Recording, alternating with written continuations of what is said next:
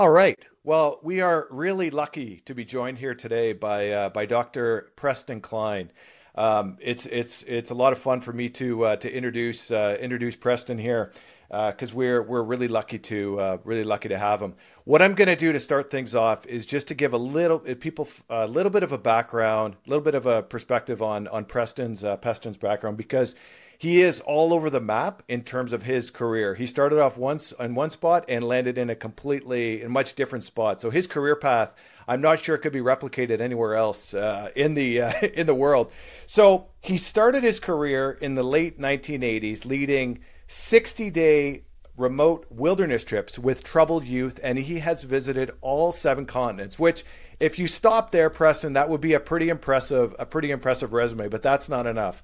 At some point, he uh, did, did a bit of a sideways turn and um, went down the education path. So he is highly educated. We've got a Bachelor of Science from Rutgers, a Master's of Education from Harvard, and a uh, Doctor in Education from the University of, uh, of Pennsylvania uh, Graduate School of Education. So uh, Preston is, is highly educated. And he is also the co founder and principal at the Mission Critical Team Institute, where he is the director of research. So, what I just provided there is the is the textbook answer to to, to Preston's background. So that is the and and that's a that's a pretty impressive uh, pretty impressive background. Um, but what I'm going to describe next is I'm going to give you some real world examples of, of really what, what Preston does and the impact that he has on on on his uh, on on his clients because um, what I would suggest you do is is go on to Preston's webpage on the, the Mission Critical Team Institute and check out his uh, check out his podcast. Okay, because he runs this podcast, and here's just a very small sample of some of the guests that he's had on over his time on the podcast. Is Sean Holz, director of high performance for the Cleveland Browns, um, NASA Chief Flight Director. Holly Ridings. Holly, I think, was um, the first female flight director of NASA. Pretty impressive. Um, Command Chief Master Sergeant Gregory A. Smith, the 10th Command Senior Enlisted Leader, U.S. Special Operations. And last but certainly not least, again, this is just a very small sample of Preston's guests, is Duane Ross. Duane Ross has been involved in NASA astronaut selection since 1978.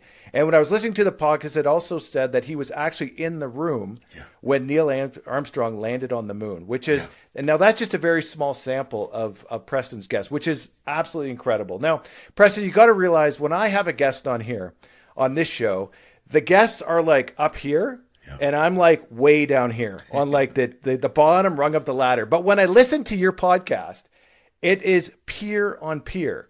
Yeah. You have these guests on and and and and and the amount of respect that they have for you is is unbelievable. And literally, I'm going to quote directly from uh, one of Preston's podcasts, where this was an actual quote. Preston went through and introduced him, and this is what the guest actually said, who was a, a high level uh, military individual.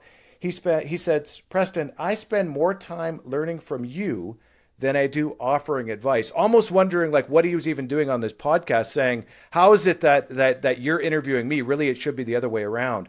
So it, it, it's a pretty impressive, uh, uh, pretty impressive, um, uh, pretty impressive guest list and pretty impressive conversations going on there. Again, that's not happening on this conversation.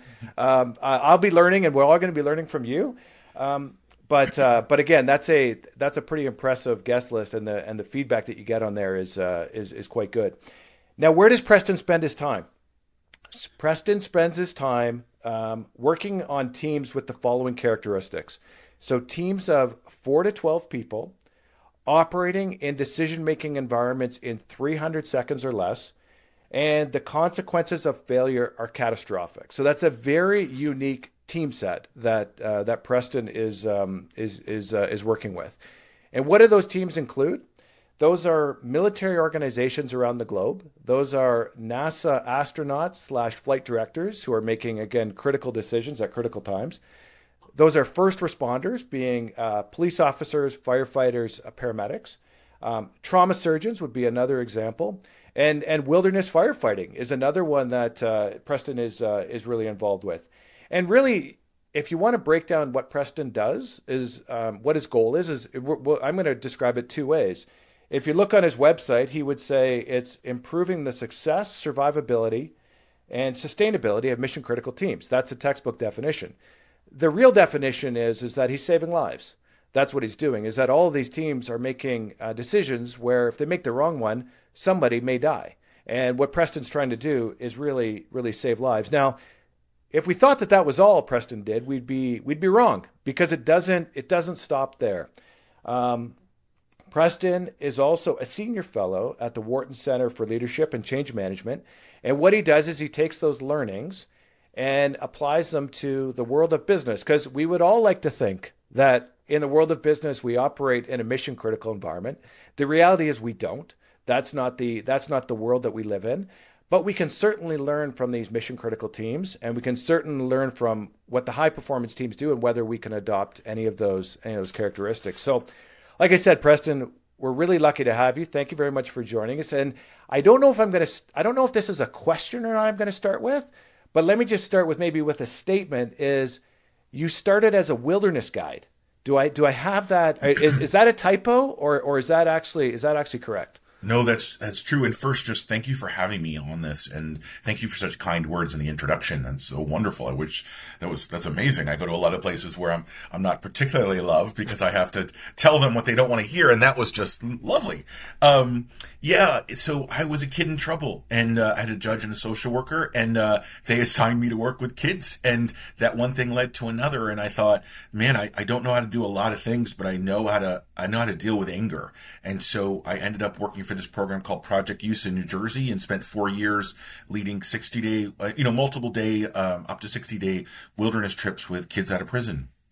Wow. And, and so where did that, that, where, and oh, where did that take you? That took you all over the world?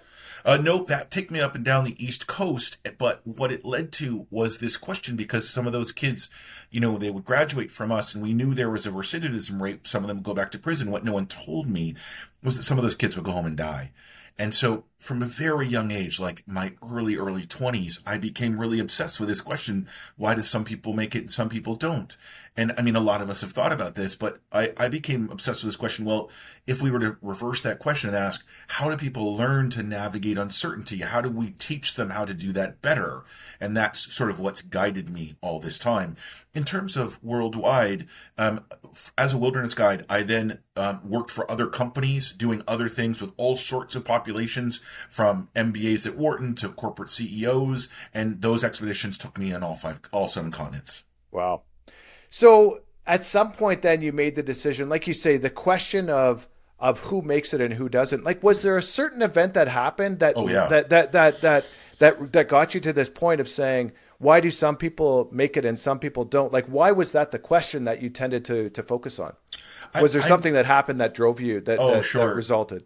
Yeah, the, the, kids that I looked after for 60 days, you know, when you're when you're with a kid for 60 days in the backcountry and you're fixing blisters and breaking up fights and making sure they brush their teeth, and then two months later you're going to their to their funeral, right? It it has a massive impact on the way you yeah. see the world, and so that's when you know I had a lot of time sitting in the woods, and I was like, I can't do anything about race or socioeconomic status or history. What what actually, if I was going to do something about this, what would it be? And that's what I came on. I like I could probably influence that so and and then and then what leads you to the education path? So you make a decision to say, look, I want to I want to help. I want to I want to I want to save lives. I want to figure out who makes it and who don't because I want people more in the latter category of of or I want people in the category of I want people to make it.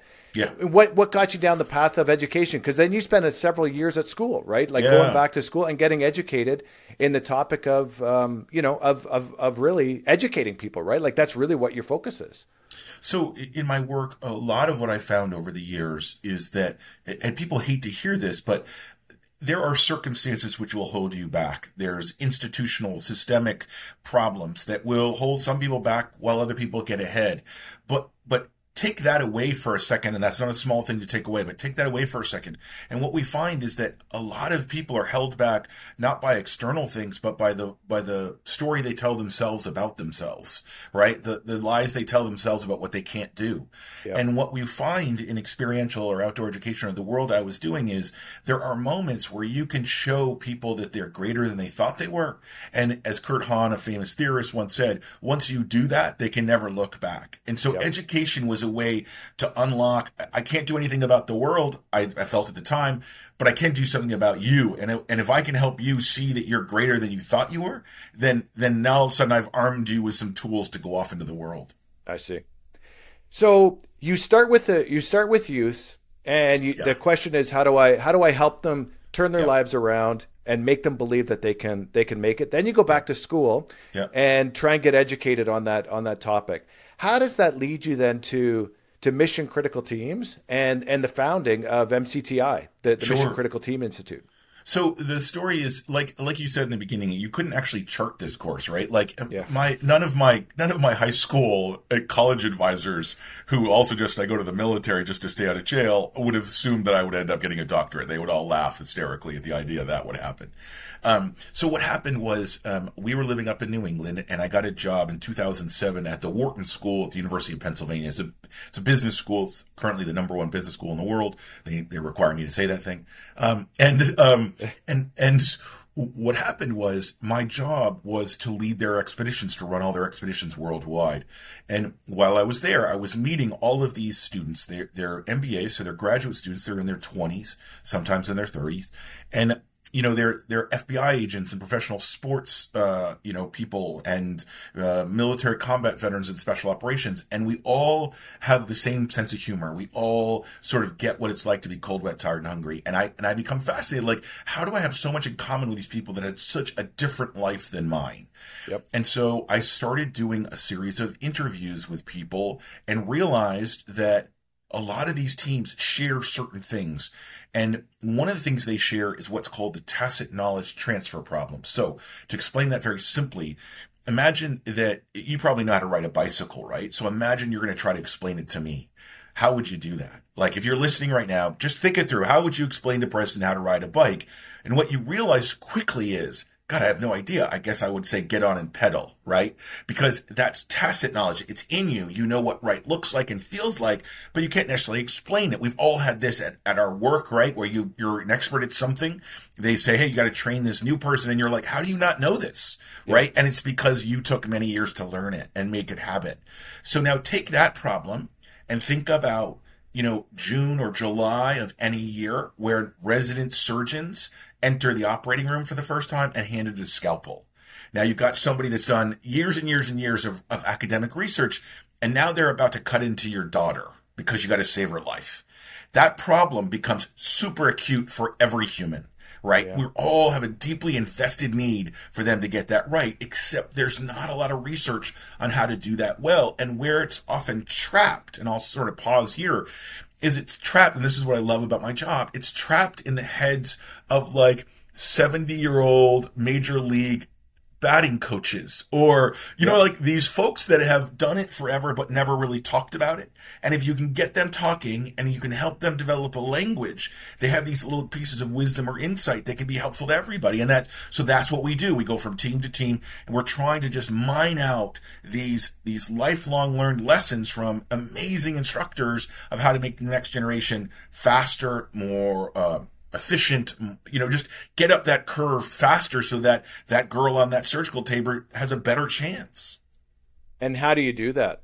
Like, it, yeah. you know, I can imagine there, that's not a simple answer, but yeah. you've hit a sore spot with this, with the, this bicycle example because yeah. um, I've got two kids. When I first trained the first one how to ride a bike, he crashed and burned. And that was ultimately, that was blamed on me.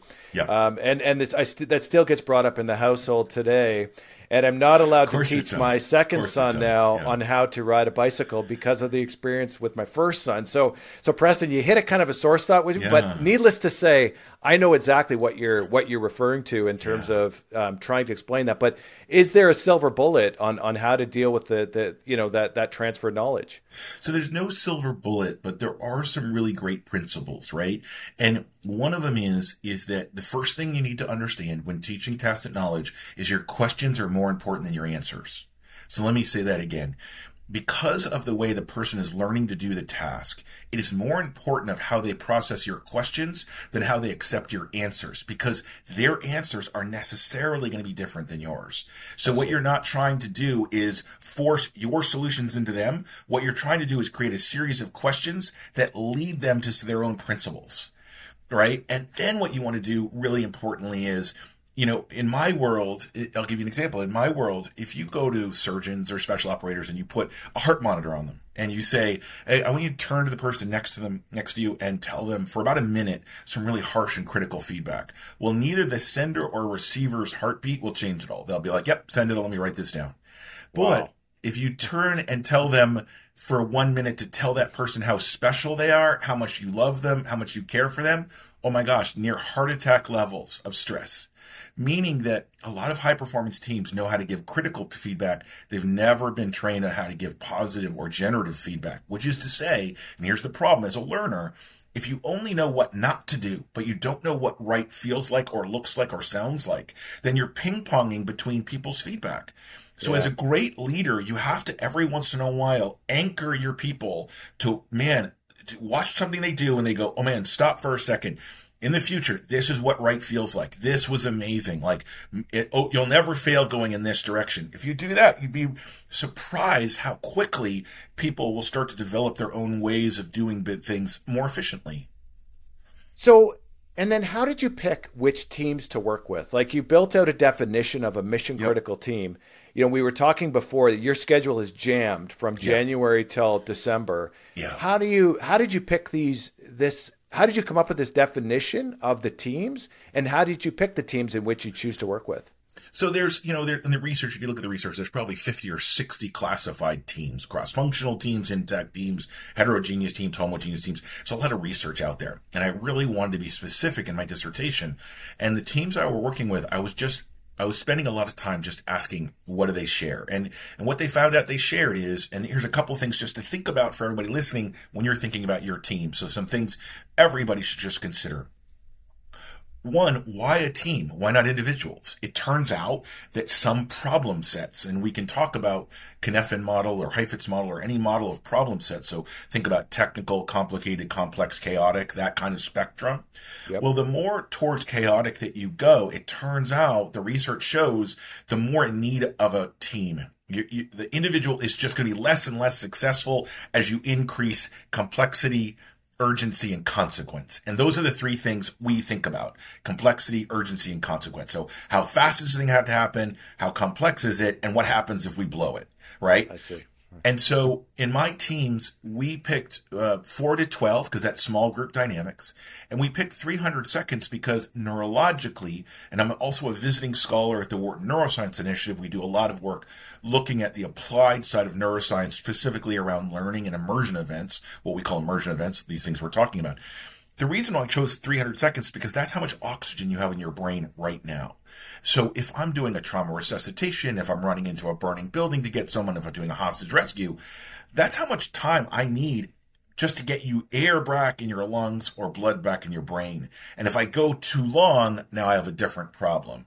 And so most of the teams operate in that bubble, right? And because they're working in a team environment and under such criticality and urgency, and they're going to share the success and they're going to share the blame. So a lot of human factors and human domain come into that. And so that's for me um, the laboratory we sort of work with. Those are the teams, and we can we can share learnings. Like I said, across all the teams you described. And so it's one for one. Every one of the teams can learn from the other teams in these regards in learning.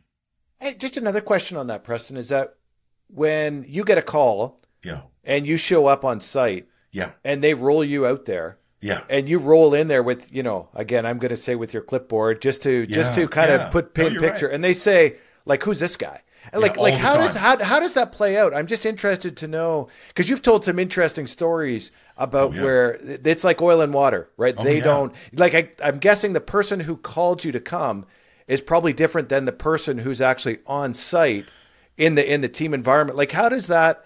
How do you such... deal with how do you deal with that situation right? And and and trying yeah. to tell them hey like like i can help you you know i mean? Like like just have an open mind. It's such an important question and, and leaders out there i would i would really uh, think about this carefully. So what happens now is i actually won't work with a team where the ceo calls me. And this is the irony. And so, or if the CEO calls me, what I have to do is say to them, okay, but I have to actually go talk to what we call the instructor cadre, the people training. I have to go see whether or not we can have a conversation because if we can't, it's a waste of money and time for everyone, right? Yeah. But but to be honest with you, Scott, most of the teams that call me, it's the cadre themselves. So it's the bottom line that are stuck. They've heard about me. Another team has said, Cole Preston, he helped us with this. And then I go in and I don't go in necessarily as a consultant, which I say, oh, try these four things or these are my five principles of leadership we do what's called collaborative inquiry. And this is this the kind of, of work research i do was created by the maori in new zealand to have white people study maori culture because often i'm an outsider studying an insider culture. And so yep. what we do is collaborative inquiry. I come in and i don't say you're right or wrong. I literally say well tell me what you're looking at. Okay show me, explain it to me using your language, and then show me what you've written. And then I'll say something like, okay, just to be clear, what's happening right now isn't the same as what you've written. And then a huge argument breaks out.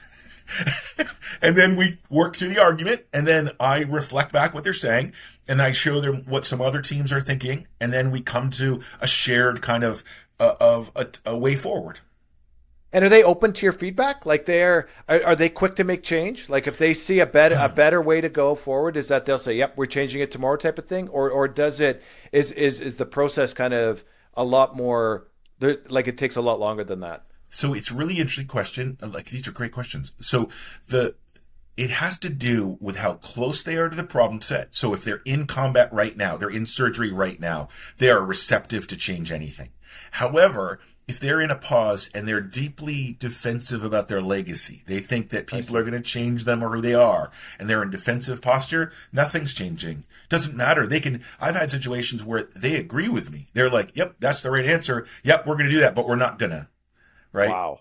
Because they're, they're like, but that would, you know, the alumnus, the, the people who think about our brand, our badge, our, our whatever it is, our patch, um, they wouldn't tolerate it, so we can't do it, even though it's the right answer.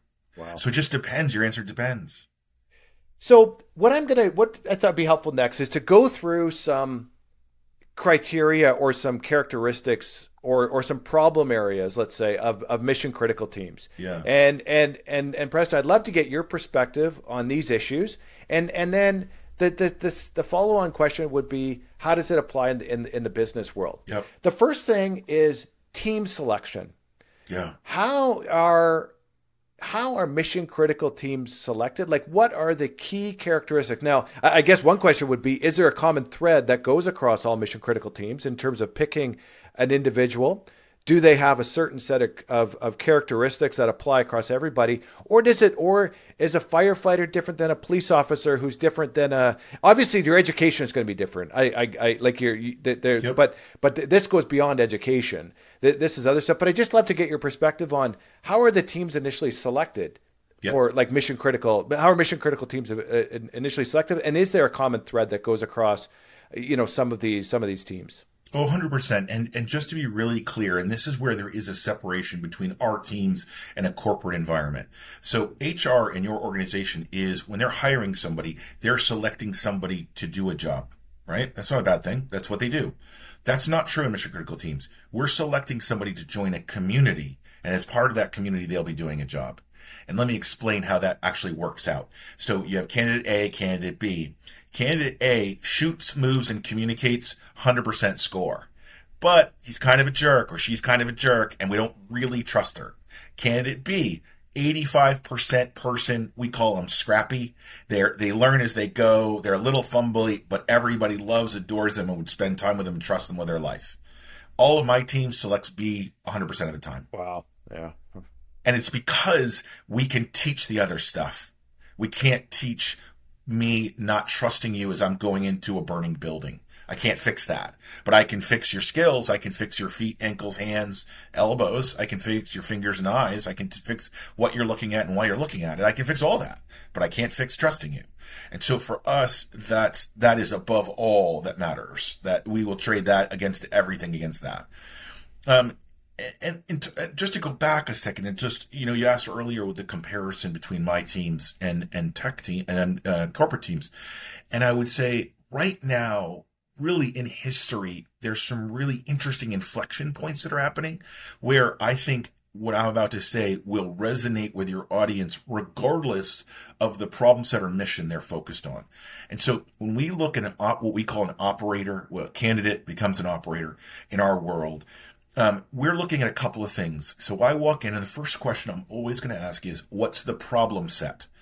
they're looking at. And why does this matter? It matters because we separate based on Snowden's model, the Cynefin model. We separate the world into ordered problems and unordered problems. And and all I mean, I'm oversimplifying a lot. And Dr. Snowden is probably rolling his eyes as he's listening to this, but um, um, is that ordered problems allow you to build contingency plans, to prepare, to anticipate the future, future, to do pattern recognition, all these things. So think about Olympic sports, think about professional sports, think about these things where we actually can do game film, think, okay, here's what we're going to do if they do this. That's an ordered problem.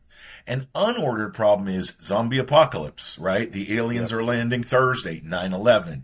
These are unordered problems, right? These are problems that we don't how to anticipate. So why does this matter? Because I need to know that because am I building an intact team that can finish each other's sentences against an ordered problem? and and and build contingencies or am i building a team where i need to build the capacity of the team to solve whatever shows up so contingency versus capacity.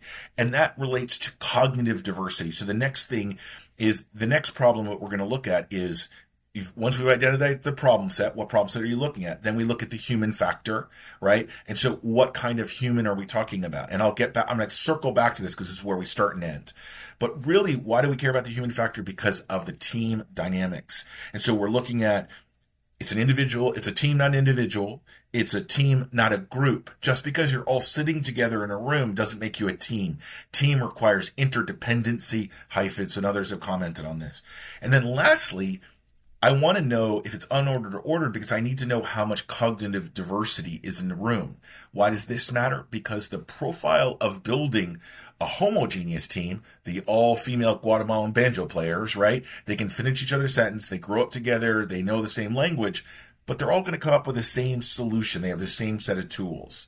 Whereas if I put together the UN team from Nigeria and Asia and, and Europe and the United States and Canada, well, they're going to have a lot more solutions, but it's going to take longer to build them because Scott, you're going to make a joke from where you, and I won't get it, right? And the Nigerian's going to look at me or, you know, the European's going to get close, too close to me and we have to work through. So it's messy in the beginning, but if you can wait it out and build them with a mission focus, you end up with a, with a more, with a team with a greater potential to solve unordered problems.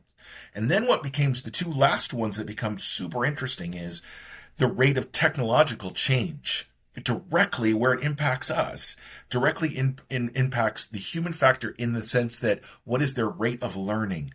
And so i need a team member that can learn at a certain rate or they're no good to me.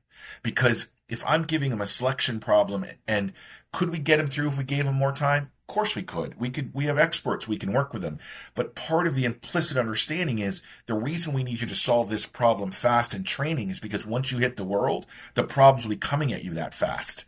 And so if we haven't identified your rate of learning, if we haven't looked at that, your neuroplasticity, your adaptability, you could be amazing, like I said, at shoot, move, communicate, and you and the team might love you, but they're going to not love you later when you're not adapting to the problem set. And then the last one, which is an existential threat facing every single human right now is your information discipline. So what's happening is, you know, there's 24 hours in the day that hasn't changed. But if you look at the amount of data that you're getting in your life, Scott, 10 years ago to now, it's yeah. increased exponentially. Yeah. And so what people are doing, because you're hiring people for great work ethic, right? So what they're doing is, oh, I got to get these emails done. I got to get these projects done. But you're layering on more and more and more until you've we've we've passed the point where they're actually going to be able to pull it off. So what they're doing is they're compromising, but you haven't given them rules on how to compromise. So here's they're making those decisions depending on who it is. Maybe they're giving up lunch. Maybe they're coming in early, which means they're spending less time with their family. Maybe they're not stretching or working out, which means they're reducing their their brain capacity and their health.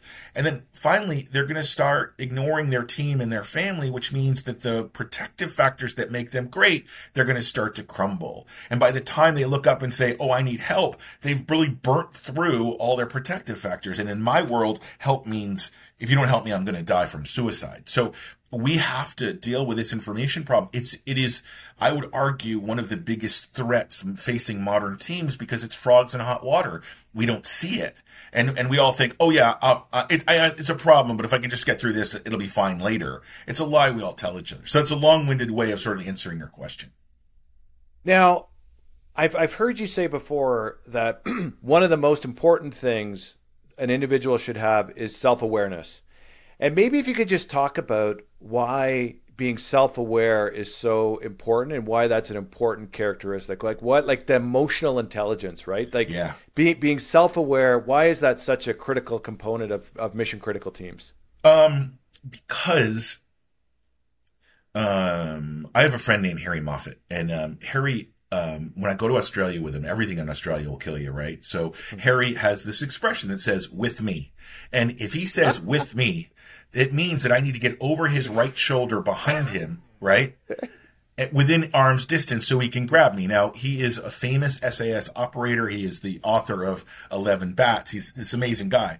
But what emotional intelligence understands that if he says that fast and loud to me, he's not barking, he's not yelling at me, he's trying to protect me. So I need to ignore the tone, volume, and tempo and listen to the actual data that he's communicating. What he's communicating is, I need to protect you. It has to happen right now. I'm not interested in your feelings right now. So I need you to put those away right? I see. There are other times, however, where we walk into a situation where somebody's having a bad day, and our bad days are different than other people's bad days.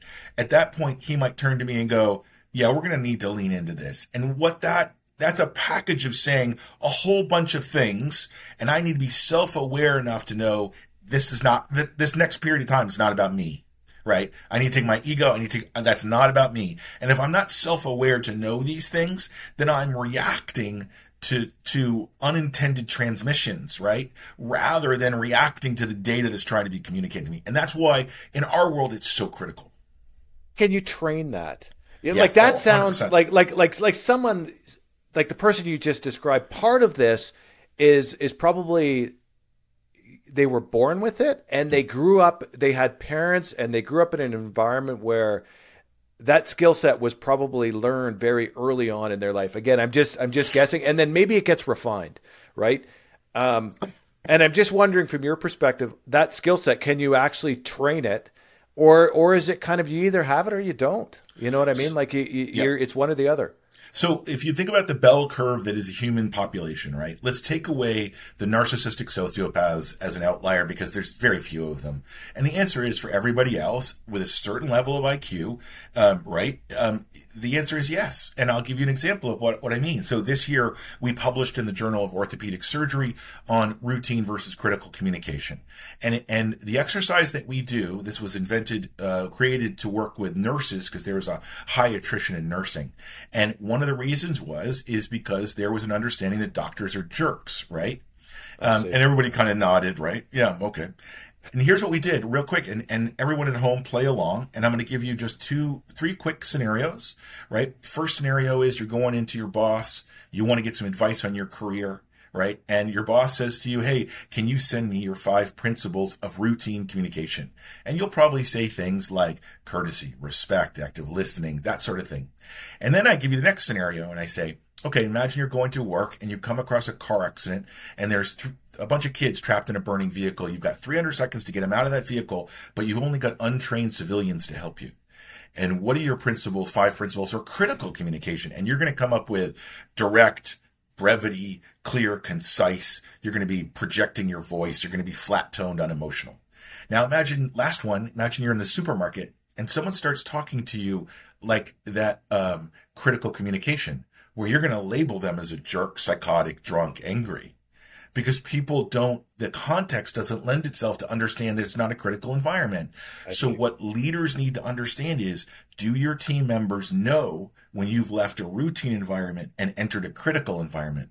Because your situational awareness, right? What you see as a threat, Scott, for doing all the things you've done for so many years, the younger person doesn't have enough laps to know what you're looking at. Yeah. So you suddenly start barking directions. They're like, man, Scott's in a bad mood. They don't understand. No, the building's on fire, right? So we do these trainings with folks, um, and it's, it takes 20 minutes, Scott. And we do these trainings and we have nurses literally say out loud, oh, he wasn't a jerk. He just needed the other tool. He was speaking loudly because he didn't think I heard him. I was like, right. And it's so to your point, there are actually pretty simple things we can do to develop the next generation. They just don't know what they don't know. We forget that everyone taught us what a hard day's work is.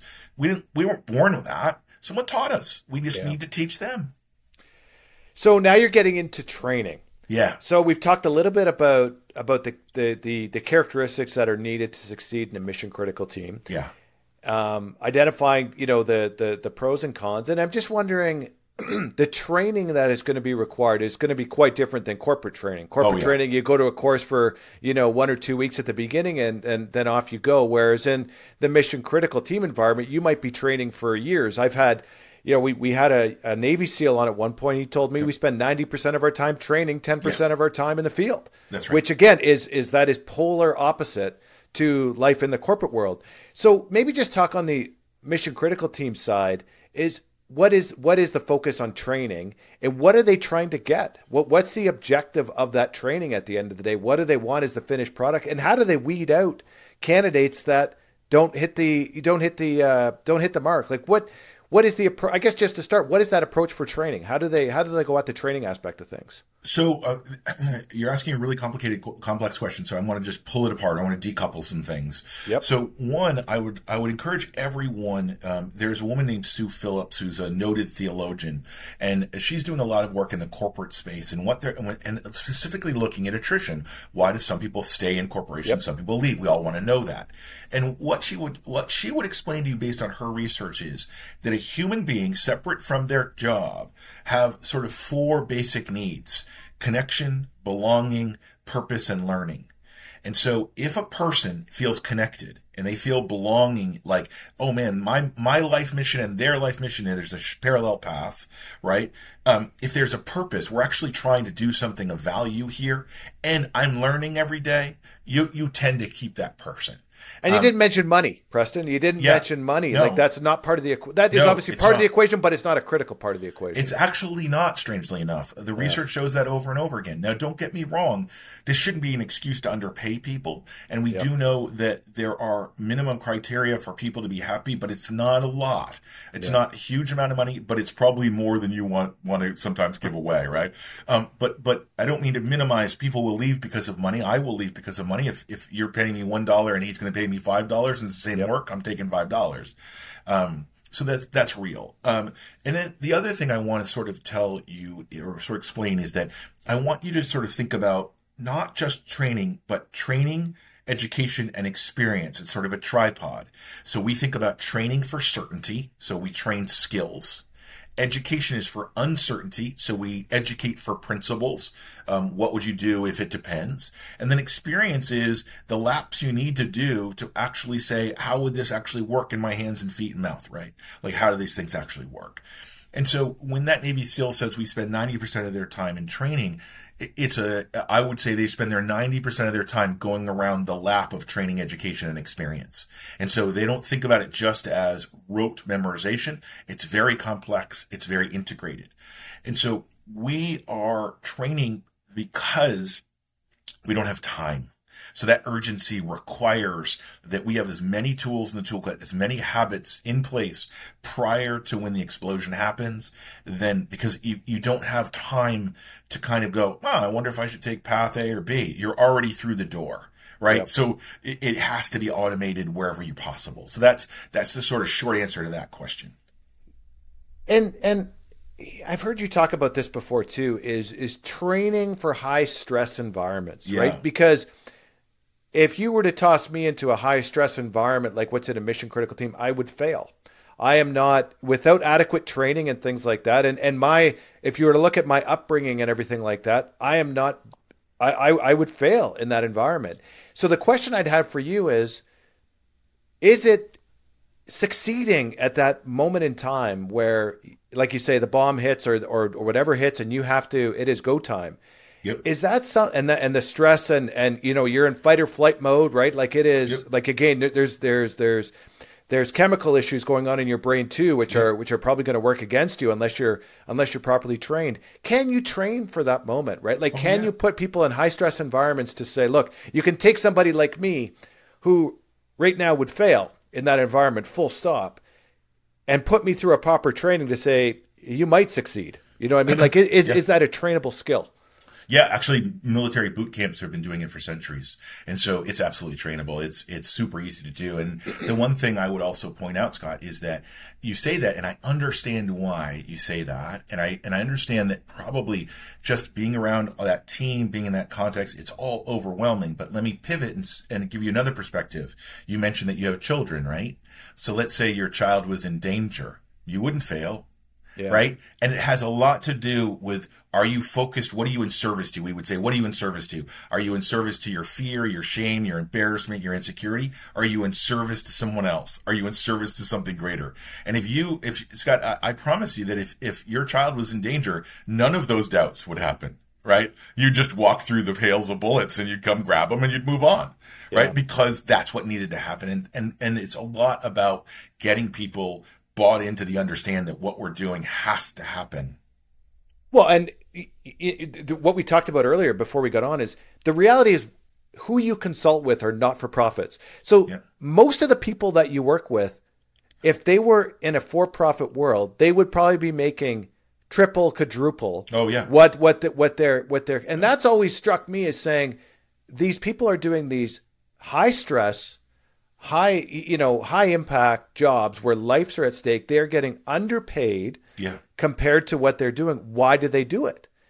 And i think the the answer is you correct me if i'm wrong here is that they are they have been they they probably have a uh, an attachment to that type of field but i guessing the training also would train them to believe in something that was bigger than them and and bigger than money and bigger than a lot of you know what a lot of other people would strive for in terms of money you know and and and getting some you know super high pro they, they just believe in something else you know they yeah. believe in the in the almost the greater good and that's what gets them through in those times and if you don't have that you won't it it won't work you know what yeah. i mean like you won't you, you you can't you can't get them am i on the right track preston or not yeah uh, just one correction though it, it's it's that we don't train them for that they show up like that yeah. And so what I mean is if you're going in to be a nurse or a teacher or a firefighter, you're not doing it because of the money. You're doing it because society needs that role filled and you think that you can be of, of service to the greater good.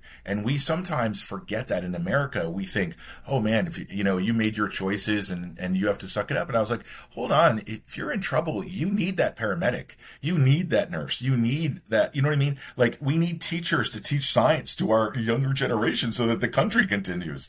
These these aren't these aren't things that we can sort of just give up on Agreed. Yeah, I, I no, and and and I I agree with that. And I guess the training at that point is just refining those skills, right? Is yeah. just is just building that out and and and and giving more and more to it. But um, yeah. no, I I would agree.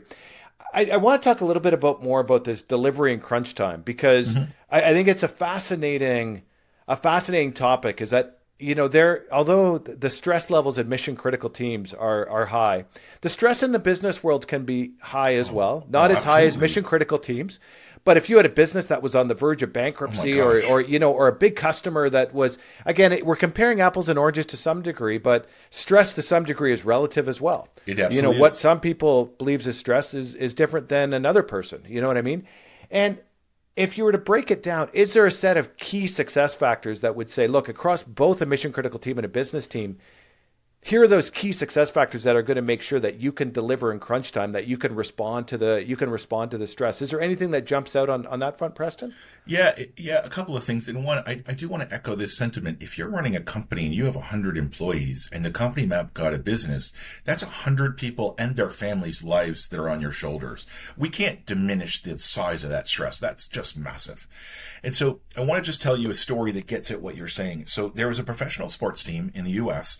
and they were an NFL team. They were going for the Super Bowl. They made a commitment that, that this was the year they were going to go for the Super Bowl. To do that, you need everybody on board. You have everyone has to believe. They have to drink the I believe Kool Aid.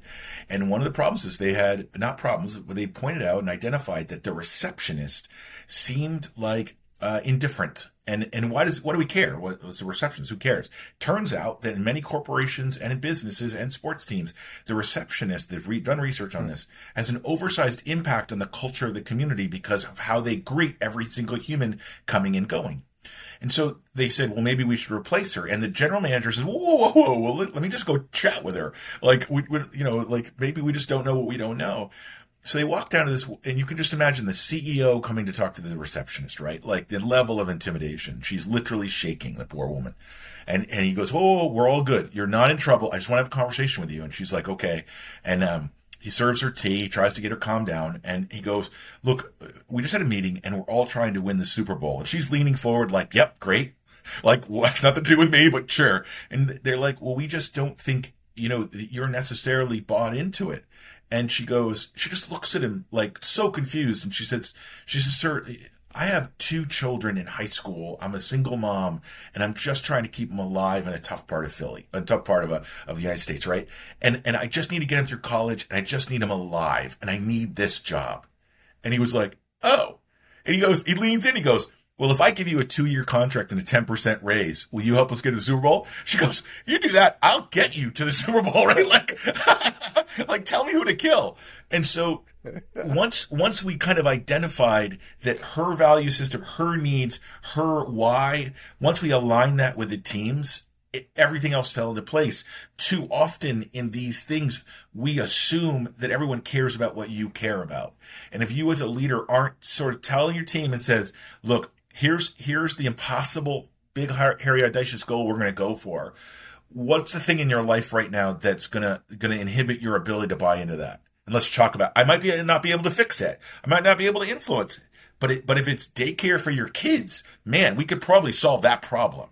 Do you know what i mean? Like there are yeah. things that a leader if you just ask right? Some you can't fix but some oh my gosh they, these are low hanging fruit well, and it goes back to what we talked about earlier: is self awareness, right? Yeah. Is is having that level of self awareness and emotional intelligence to to know to go talk to the receptionist, approach her in a in a way that you know would op- would allow her to open up, recognizing yeah. the fact that you're the CEO talking to the receptionist, yeah, and and making that whole and and and then entrusting her with you know a, a safe zone for her to then share something that was quite personal to her, right? Like yeah. like I'm sure she's not sharing it to everybody who walks no. through that door. She's only going to share that with somebody who she would trust, right? Yeah. And you know, the value of emotional intelligence is that without that it, that's not happening, right? Yeah. Yeah, there's there's you know there's too many leaders that are like, okay, team with me, and then runs out the door alone, right? Because yeah. no one's going with them. And if you don't build that camaraderie, if you don't build that sense of shared mission, um, and and in some cases, depending on how you organize it, you're going to have to ask some hard questions about how you're financially incentivizing your team. If you're incentivizing them to compete with one another, you're going to get that. Like you get what you incentivize for. I went to a famous um, one of the CEOs of one of the huge insurance companies. I forget which one it was, but a massive one. And um, we asked them how they did in the financial crisis, and they said we didn't do too bad. And the reason is we're very careful about what we incentivize our salespeople to do. Meaning, if we incentivize them to sell insurance, they will. Yeah. and then uh, sometimes to our detriment. So we are really thoughtful about we we want we have performance criteria, but it's not always associated with sales. We want quality, not quantity. That's how we survive 150 years. I see. The the next piece that I wanted to talk to you about is the importance of culture. Is yeah. if there's a common thread again between a mission critical team and the business team. Um, culture is important. I think very, very important, if not most important, to the success of both of those both yeah. of those groups. And maybe just talk about what you think culture is. Like, like how would you define it? Mm-hmm. Um, and why is it so important? you so, know what? Why? Why is why is culture so important to both an MCT, a mission critical team, and and one in the business world? So I'm gonna I'm gonna replace culture with the word narrative, and I'll, and I'll explain why because culture is man how does culture manifest? Culture manifests in people's behaviors every day. Do you lie cheat and steal the way i lie cheat and steal? Or if you don't then we have a problem. But also what's the story you're telling at the pub or the breakfast table about your team and your corporation? Is it a story of greatness or is it a story of tragedy and deceit and dysfunction? Um, and that narrative, right, and your behaviors is what culture is. So this is becoming actually really, really, really. It's always been important, but it's it's changing now because the nature of teams are changing. Meaning that 20 years ago, if we put you on a team, it was probably an intact team. You're going to work together for a long period of time. You're going to get to know each other. You might know each other's families, that sort of thing. Today's world with remote working, cognitive diversity, um, the nature of specialization of skills, it's more likely you're going to be on tactical swarms or what we call cross functional teams, um, where you're working with a variety of teams throughout the day where you may or may not know people. So, why does this matter? It matters because how do you build trust and cohesion in a group you're rarely with? Um, and how what are you doing to do that? And it turns out from the research from Adam Grant and Malcolm Gladwell and uh, gosh, uh, you know, Culture Code Dan Coyle, um, all these other people that there there actually are some things. I really encourage everybody to read culture code and talent code because in a corporate environment that's kind of the best practices for how to rapidly build trust and cohesion and lasting trust and cohesion in teams that may or may not see each other a lot. But what I said in the very beginning right what, what Sue Phillips talks about this idea of connection belonging purpose and learning as a leader you need to be thinking in those terms. If you're yeah. not you know because if you're not intentional about your culture somebody else is let me say that. If you're not intentional about your story, then somebody else is telling your story and you don't get a vote. These are things that matter in the modern age.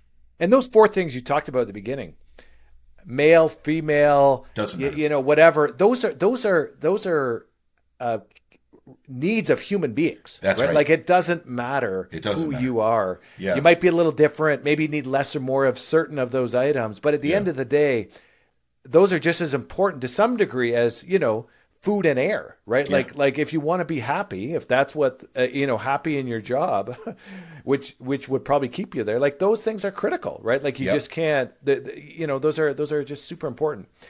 Um, the other thing, the other thing that I want to ask you a little bit about, you know, um, is again, you go back to these high stress environments and, yeah. and how do people survive? And I, I remember in one of the James Bond films, right? James Bond is always in high stress environments you know, he's he's captured and he's about to be killed, blah blah blah. And they asked him, I said, James, how do you how do you operate in those environments? And he said, he says it's simple. He goes, a positive mental attitude. He goes, no yeah. matter what happens, a positive mental attitude. And I think the words I heard you say at one point was a solution focused mindset. Yeah. So I'd love for you to just talk a little bit about in those high stress environments, how people are, are able to kind of keep keep their mind focused. Like it's very easy to get negative. I think we've all been in environments where, sure. you know, something goes wrong and we're going to turn negative.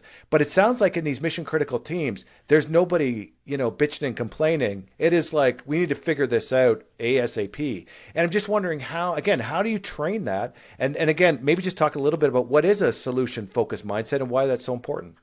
Sure, and you know, I'll tell you a funny little anecdote from my world. So you mentioned James Bond. Do you know that James Bond, Jason Bourne, and Jack Bauer all have the same initials, JB? I and didn't so, know that. yeah.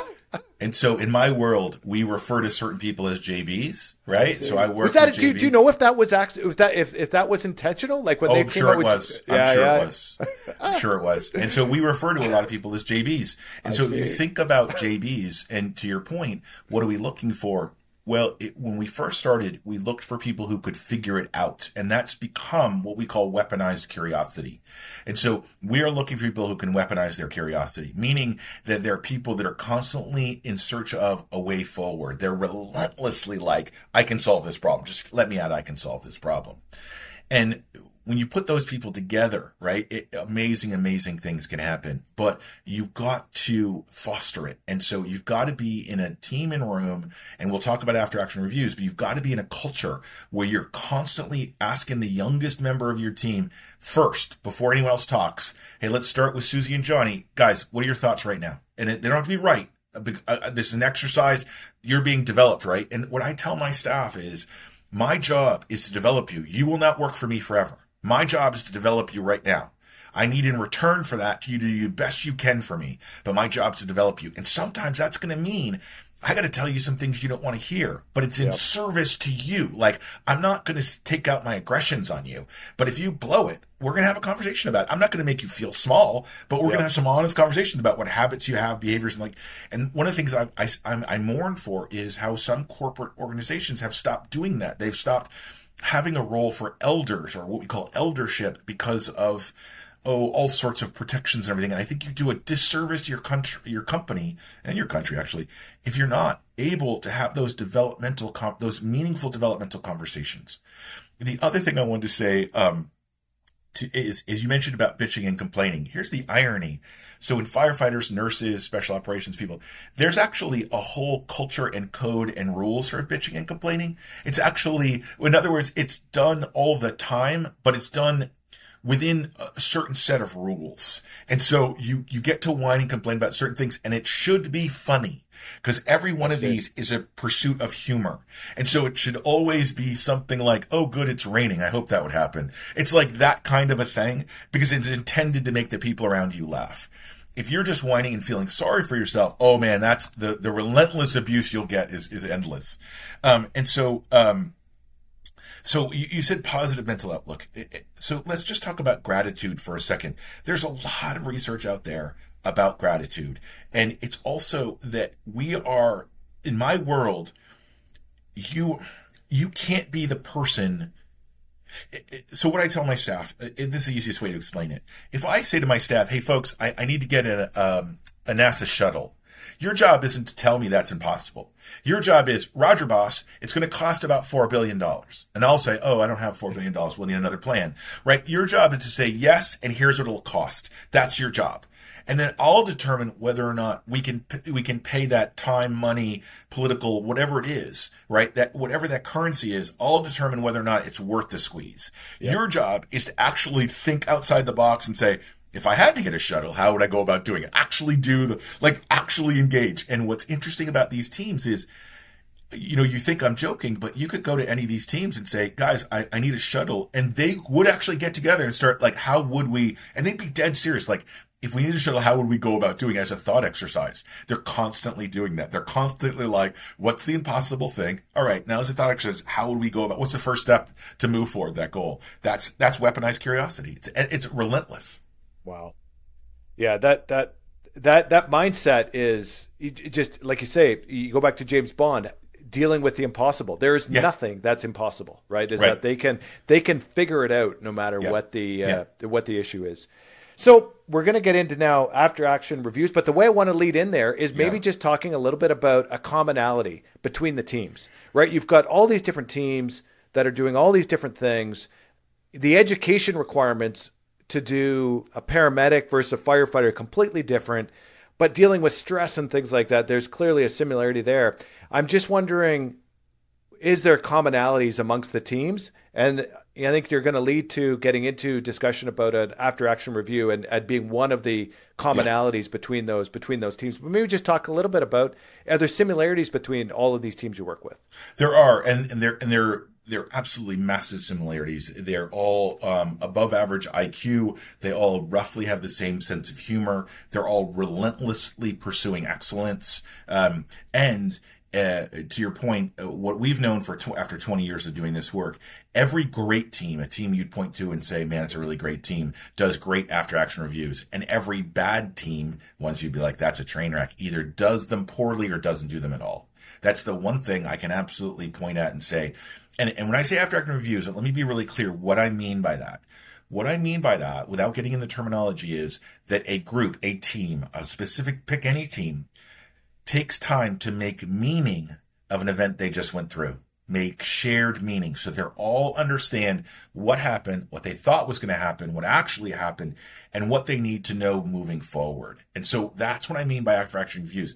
It's a shared meaning making process. And so it might be a debrief or a hot wash in medicine. It's, it's m&m or mortality and morbidity meetings um, and, or morbidity and mortality. I forget i get them confused but um, every team has some version of this. Um, I know your corporation does them, and so yep. um, I think it's just a critical thing. But let me let me sort of help because I think this is where you're going with some things that you need to be thinking about when you do that. And I'm going to start. We just released an article in the Harvard Business Review on after action reviews. It's open source. You can you can go and take a look at it. And and here's the bottom line. Just just you know take a look at it. But here's the bottom line. When you're making meaning, so you just went through an event, you've acquired a company, or your one of your companies has had an incident, and and there's been some some damage done in in terms of oh reputation or personnel or whatever it is, or product or whatever it is and you say, I mean, let's talk about that. What actually matters at the end of the day isn't what you as the leader think happened and what you think should come out of this. What matters is what story are your team members telling Monday morning about you and the team and the organization? Is it I suck, we suck, you suck? Or is it, man, we just overcame a really hard time we did it together, and now we know some things we're going to have to fix moving forward. That's a very different story that's being told, and you as a leader can influence that story. And now, if you'd like, I, I, can get into sort of the nuts and bolts about how to do that, if that's a good segue. Well, you know what? Before we go there, Preston, maybe I know you're a history buff. Um, yeah. Maybe just give us some perspective on where after action review started and the history of an after action review. Like is this a is this a recent phenomenon? No, is this no. is or or does this go back years and years and years? And maybe just talk a little bit about where it started. Like in what or like uh you know in what type of organization did an after action review actually start it Oh yeah, I mean these have been done informally for many years, but it came out of the military during combat. And combat operations, what they were finding was they had a wide variation of what was working and what was not. And what they wanted to do was kind of understand what are effective practices we can pass on? And so that's the military is the one that started this, and they started doing them specifically. Uh, literally, an action is a is a combat action. After action review, like, hey, we had a plan. Did did it actually work out? And if not, why not? So that's where it comes from. I see. So maybe just to start, then, is that what would be the major purposes of trying to do an after action review? Like, what are you trying to when you sit there and plan the after action review? Yep what are you what what are you hoping to achieve? What's the main purpose of an action af- after there, action review? Yeah, there are structural issues, things you want to do. There are um, cultural things you want to influence, and then there are human things you want to influence. Those those are the big three sort of categories.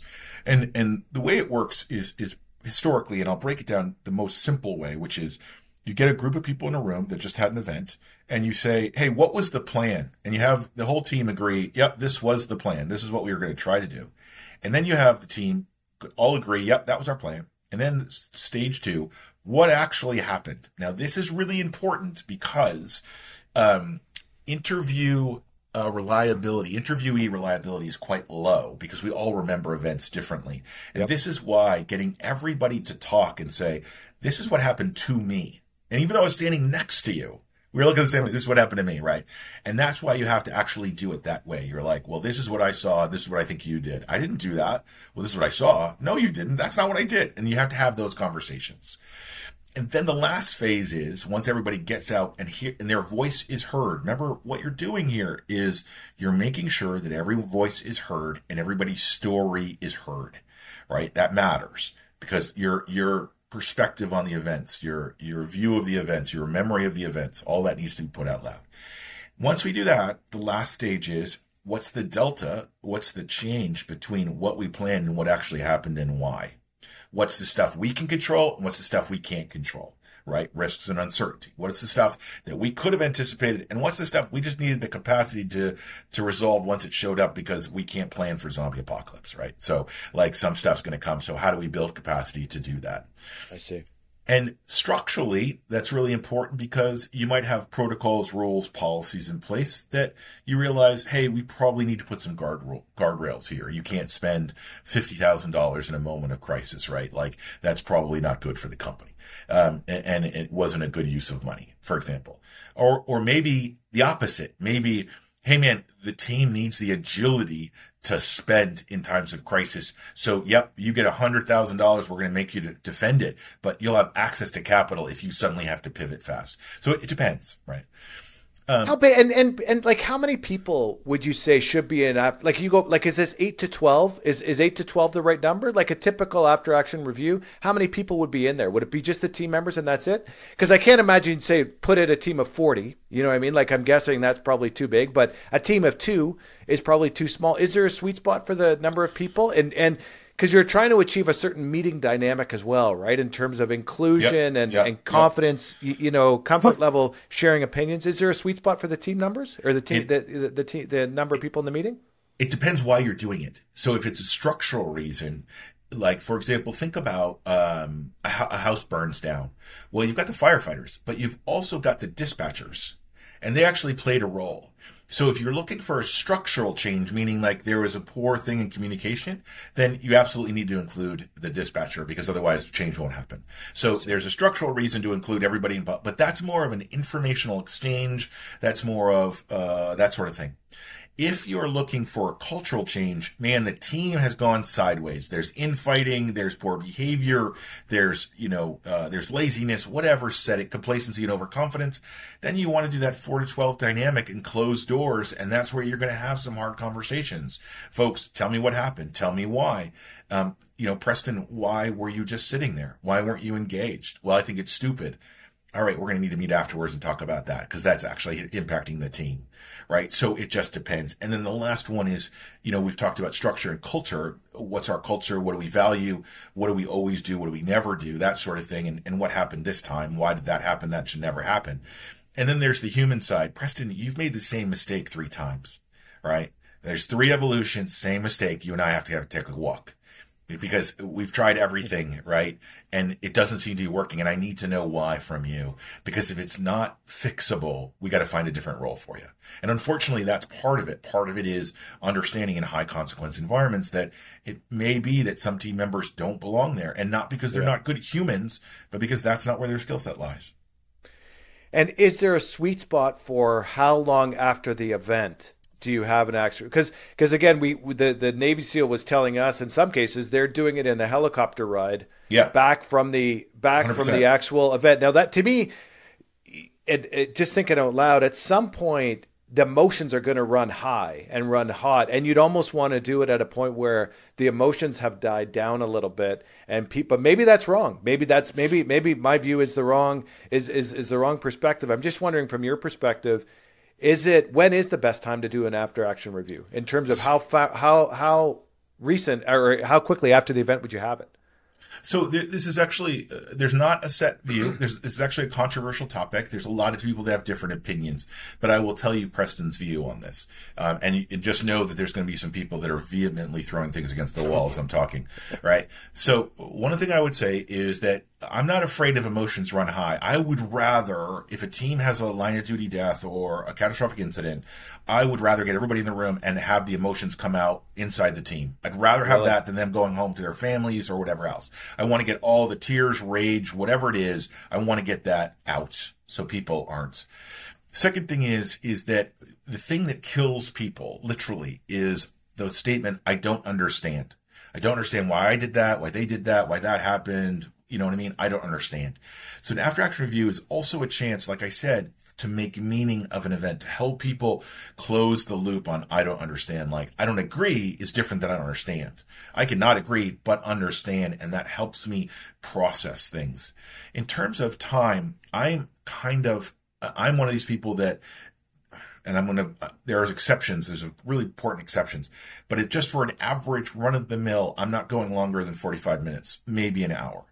That's because it, eh? wow. that's it. And and why that is, I need people to be concise. I don't want any soapbox stuff. I don't want anybody having a long speech about you know whatever. I don't need any of that. We can do that on social time.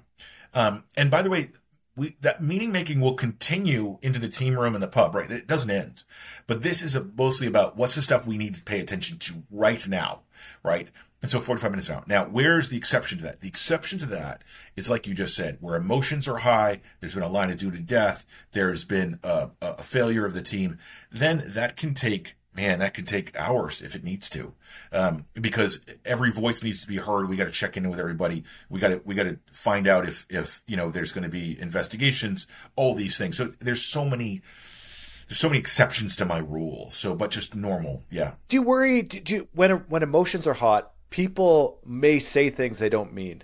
Oh yeah. You know, and and I'm just wondering, and certain bells you cannot unring. You Yeah. know what I mean? Like if you say something nasty about somebody else in the heat of the moment, that might be something that you cannot take back ever.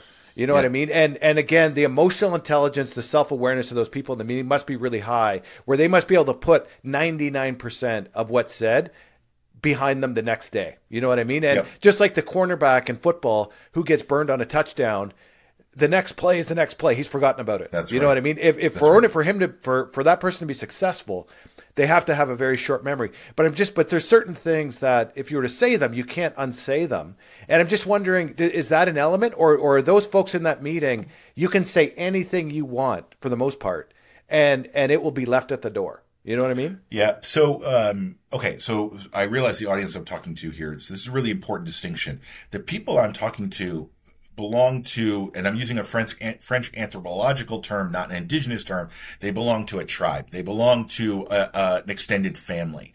And so you have to think more like a family fight than a corporate fight. so family fight, you can call your brother and sister anything you want. It's understood you were angry and upset, right? And and everybody goes on and has a beer in a corporate environment where you don't have that level of kinship, you're absolutely right. You have to be really thoughtful and let people sort of do that. But you can also help people develop the language to say, I felt that when that happened, I felt like I was let down. And that's an okay thing to say because that's how they felt, right? And and that's all legitimate. Um, the other one thing that's really important that may not be true in a corporate environment or might, um, there's a real rule around sleep deprivation. If my team hasn't slept in in a 18 hour sleep cycle, I'm probably going to wait until they wake up. And there's there's some rules. There's a lot of rules around this. I, if there's a line of duty death, I may not because they won't sleep.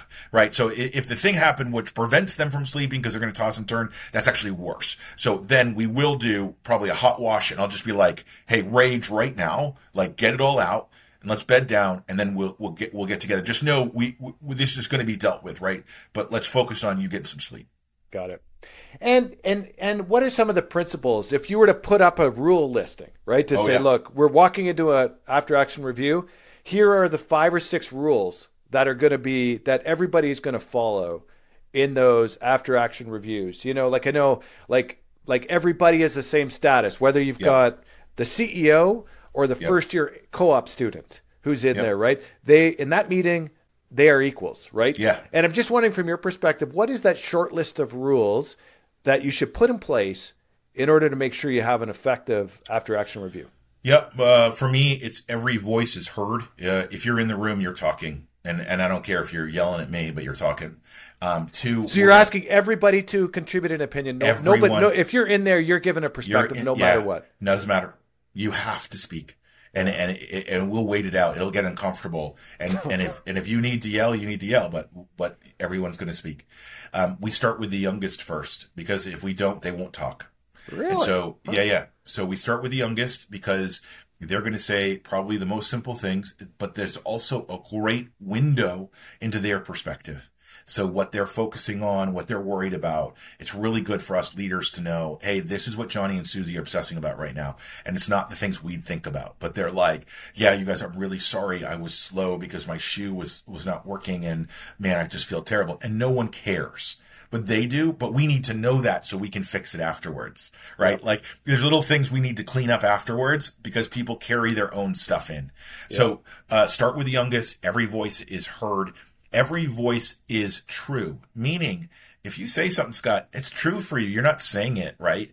And even if you're saying something like, Preston's a jerk, well, your anger's true, right? Like, in other words, you're not saying it for just whatever. There's Yeah. a reason underneath. And so we're Yeah. gonna we're gonna talk about that. And then if you bring it up, we're gonna talk about it. You don't get to say, I don't, oh, never mind, never mind. Like, no, sorry, passive aggressive will get just destroyed, right? That your life will suck for a while. And so um, everything's going to get talked about, but it's going to get talked about in a very data rich environment, meaning I'm not going to assume intent. I'm just going to listen to data transfer. You're, you're communicating data. I'm going to listen to that I'm going to try to process it. Now, it may be, Scott, that you say something like, I'm really mad at Preston because he ran away when that thing. that's an opportunity for me to say, Scott, I was repositioning based on the radio call I got. You weren't on that call. Oh, oh. But what it points at, Scott, is it points at that you thought that because of a previous event. So you'd assume Preston would run away. We have to have that conversation. Right. So it's that kind of a thing. It's like, no, no, that we can't, we have to shine a light on everything because it's the greatest antiseptic, right? So light, light is the best cure. And are there key changes you need? Like when you go and speak at the Wharton School, yeah, the best business school in the world, yeah. Um, is there changes you have to suggest to them compared to how it's run oh. in, a, oh. in, a, in a mission critical? Like, what are some of those changes to say, look, this is how we do it in mission critical team? And we're talking about, like you mentioned, one, it's a fam, effectively kind of like a family environment. Yeah. It's a different in a corporate environment. I'm just wondering, is there other differences between the between the two in order to kind of get it teed up properly for a for a proper business environment. Absolutely. We're actually, when I'm at, I'm at, the Wharton School or, or talking to a corporate, we're having a very different conversation. And it's usually around authenticity. It's usually around authenticity of self and authenticity as leader. So how self-aware are you? How, how much time have you spent really having an honest conversation about your internal narrative? Why are you leading? What are you in service to? What's your sustainability? We talk about when are you making choices about when you stare at a screen and when you stare at a face and why? And just know that in today's world, the more you're investing in a face, the more likely you are to uh, survive an incident um, because of those relationships. And that doesn't mean you like everybody. That's not what we're talking about. We're talking about do people know who you are? Do they know who you are authentically? Do they know why you get mad or not mad? People invariably the research is really clear that you can be difficult as long as you're consistent. What matters is consistency. Inconsistency is what burns people out because they don't yeah. know what Preston shows up, right? Yep. Which Preston's yep. showing up today. And yep. so what they want to know is they want to know that I'm not just a cog in a machine. They want to know that you have my interest in heart and they're all grown-ups. They understand decisions have to be made. They can do that. What they they can't do is be lied to. What they can't do is be dismissed uh, or diminished. Uh, those are the things like those human things, that connection, belonging, purpose, learning. That's what I spend a lot of time talking to corporate folks about. Because, and the reason, Scott, is because if you do that right, crisis is easy. Yeah.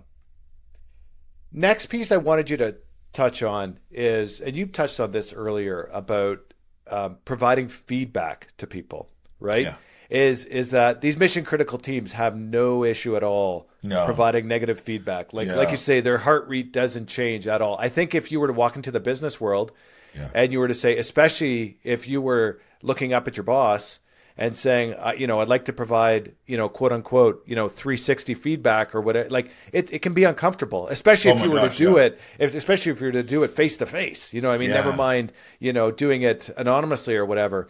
So I'm just wondering, from your perspective, advice, because because because um, getting out the negatives is critical. Like we can all talk about the positive, but I'm guessing really where people are going to get the most out of an after action review is the negatives, what didn't go well, which is going to be, which inherently is going to be a touchy conversation just because it's negative feedback, right? And it just, your perspective on, on how to properly give feedback to other people in the room. How does how does that normally work? Because if you were to test the heartbeats of people in the business world, I think it wouldn't be like the mission critical teams. I think people would be uncomfortable saying, "I'm going to give negative feedback." It's just not. I, just my two cents, based on my own my own experience. Yep. So um, my former boss, or still boss, I think of him, is uh, Dr. Mike Useem, who wrote a book um, called Leading Up, and I think it's a really good book for how to give feedback not just to your boss but to everyone else. And he and uh, our colleague uh, Jeff Klein at the McNulty Leadership Program at Wharton would talk about the idea that there are there are structural feedback and there are interpersonal feedback, and it's important to separate the two. And I'll give you an example. So we're work. So Scott, you're my boss. You just gave me another um, task to do. Now, what I should do is walk into your office and say, "Hey, Scott. Hey, I, I realize um, this thing has just come up and it needs to get done." I can effectively do 10 things. You've just added 11. So which one do you want me to deprioritize? Help me understand that. And if you like, well, you got to do them all. And I just say, let me repeat. I can do 10 well. Like I'm one guy, right? And, and I'm just letting you know right now, I know from my work that I will work very hard. You know that about me. I can't do 11. I, I know that about myself. I can do 10. and and uh, and I can do eight better right? Yeah. So I just need you to help me rack and stack what's this is the priority right now. We're going to do that. But that means I'm not doing this other thing right now. Are you cool with that or not? And that's a structural thing. That's not interpersonal because he didn't suddenly decide that or she. You didn't it's probably because something came up. Yeah. That's a structural problem. I need your guidance as a leader. You can make it interpersonal. It's not. It's a capacity problem, right? So that's just a structural conversation. Interpersonal conversation is Hey, Scott, um, when you come to my office um, or my cubicle, you're you're coming within about uh, four inches of me. Um, and just so you know, I grew up. I'm an only child, and just so you know that when I'm talking to you, I, I, I don't think you mean anything by it, but you should know that's all I can think about because of where I was raised and everything else. I don't think your intention is bad, but if is it possible that so I can focus on what you're saying, you just give me a little space. Now that's uncomfortable that's interpersonal. But but what I'm getting at is we're not assuming intent, right? I'm not assuming that you're being creepy. I'm assuming that you like to be close to people, Yeah. right? And you're acting in good intent. You just don't know, and you won't know until I talk to you. Is that uncomfortable? Is that a huge risk? Absolutely. However, what I find is that 99% of the time, if I do that with you, Scott, if I let you know what my needs are, you trust me more. Yep. In other words, because now Scott knows, Preston will let you know because we never know. We don't know how we're received. But if you're, if I'm brave enough to say, here's what I need, 99% of the time, Scott will be like, oh my God, thank you. I would never want to actually do that to you. I really appreciate that. And now I feel more confident that if I say something wrong to Preston, Preston will let me know in a, Yep. in a nice way. And now all of a sudden, man, I'm, I'm counting on Preston for some things. And what about it at after action review where you're in a group of 8 to 12, you're the CEO, you're the leader, and you've got to lay down some negative feedback to some of the folks in that room who are more junior to you um, because you're not because some of these things went awry you know Yeah. it, it- and everybody knows it that we're not you know but things have to change but you know as the ceo or as the leader in that room that you've got to be careful just in terms of how you you know how you communicate things because you know it's going to form impressions it's going to you you know and i'm just wondering as as as a leader you're sitting in that room of 8 to 12 you know you've got to lay down some negative feedback Yeah. tips on how to do that how would you go about how would you go about delivering that effectively where people are going to do and and make change because that's the ultimate goal right is to get better Yeah. So one is honor the room, right? As Mike Useem would say, and just honor the fact that everybody's there. Two, um, a certain amount of vulnerability. Did you play a role in that as a CEO? Because if you did, you better own that because everyone in the rooms knows that.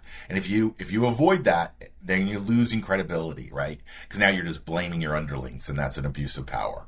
Yep. And then two, really, um, what I would say is the best people I've seen do this lead with inquiry. So I say, hey, Scott, um, this scenario evolved. My understanding, and correct me if I'm wrong, you did the following four steps. Walk me through what your thinking was there, right? Okay. Here's the thing. Here's what maybe you didn't, maybe you didn't understand, or maybe you, maybe I failed to inform you, or maybe you just didn't see it. But here's some principles that I want you using in the future when you encounter a similar situation because of boom, boom, I boom. see. And what you're doing is you're leading with inquiry. So that gives Scott a chance to say, "Oh yeah, man, I was I was overstressed. I didn't get a lot of sleep, and I just failed to CC. I didn't see the email. I didn't. I forgot to add somebody to the email. I for, I blew it. Okay, what are we doing to fix that in the future? Well, I'll tell you, this is going to sting, so I probably won't forget. And that's probably a good enough answer, right, for Yep. people that are motivated. There are other ones where the worst ones, I'm afraid, are the ones I mentioned before. Scott, this is the third time you dropped the ball on this. I need to understand. We've we've had this conversation. I've asked you. You've let me know. I believed you. We're not seeing improvement, and I've got a business to run. I got people I'm responsible to. Help me understand what we're going to do. That conversation is probably had in private. yeah That's probably not happening. Yeah, that's not happening in a group. What's happening in a group is right, and and I'll be honest with you. The reason we're having the first one in a group. So let me say this again. Hey Scott, um, walk me through what happened here, so it gives you a chance to tell us because it probably impact two or three of your colleagues that are probably angry at you. Yep. And so this is a chance for you to kind of fix that or make it worse, right? It's a chance for you to be like, hey, everybody, I know I, I should have been on this. I normally, as you know, am. today was not my day. And everybody can understand that actually. Everybody's like, no worries, mate. Because then they can say, man, what, what was I doing to back you up? Right. Like you're out there hanging on their thing. So there's, there's opportunities for cultural growth there is what I'm saying. No, that's great. That's great advice. That's I think I think that because the reality is what you're describing happens all the time, and right. and and it's it can be handled in a good way and it can yeah. be handled in a bad way, and um, the message is the same, right? Yeah. Like it's you know that there's a message that has to be a, a, behavioral change that has to happen. Yeah. But you can deliver it in a good way, in an effective way, and you can deliver. I remember you were talking. You shared this one story where I think it was one of your first your your first uh, um, consulting assignments where you were up on it. You were watching them, yeah. uh, watching the the police or whoever it was go through an exercise, and the guy was just sw- the the instructor was just swearing, swearing, yeah. swearing at the team, and nothing was happening, and it was right. probably not the best way to go at it, right? So yeah, and and that's the thing is that you you got to as a leader say what what impact outcome do I want? What impact am I trying to have? And here's the weird thing, and this is a longer conversation. It's very controversial.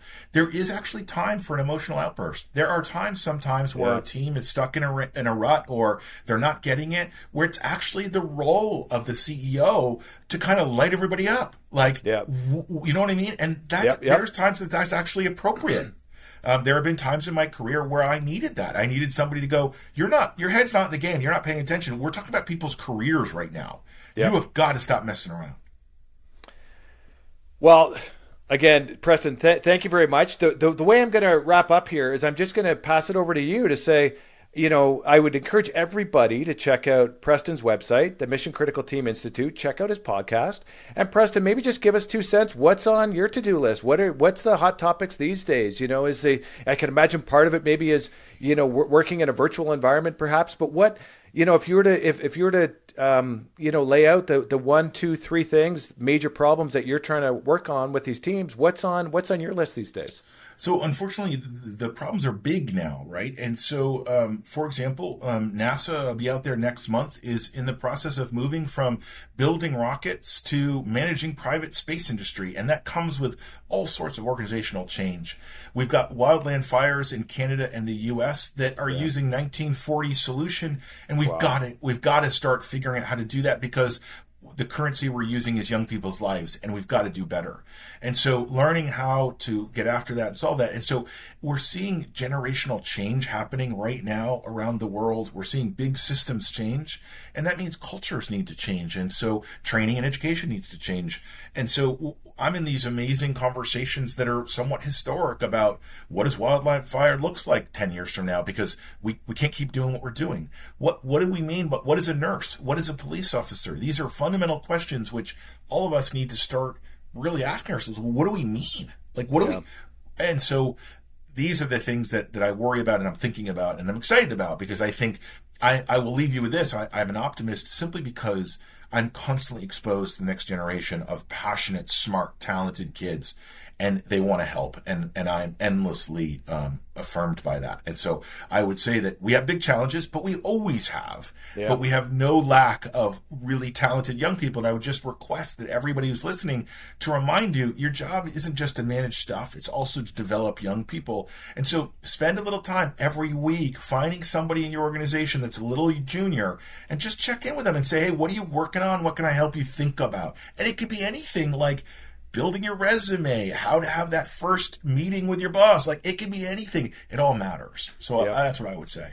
And and are you are you a belief that technology can really help us get there? Like that's the other thing that's really changed is technology yeah. for better or for worse, yeah. right? Like you talked earlier about number of emails and and getting you, you know it's almost data overload, right? People on their phones all the time technology, all those things you described, I'm sure technology can be a big help, but yeah. I'm sure there's also a downside to that too, right? And I would yeah. bet you a lot of times in your cases, the technology fails. Yeah. Right, like like the technology fails, the lights go out, or you know whatever happens, there has to be a backup plan, right? What's your take on technology? Is it a help or a hindrance? So, real quick, Scott, um, When they handed me my first computer, they said, Preston, this is going to make everything super simple. Made it more complicated.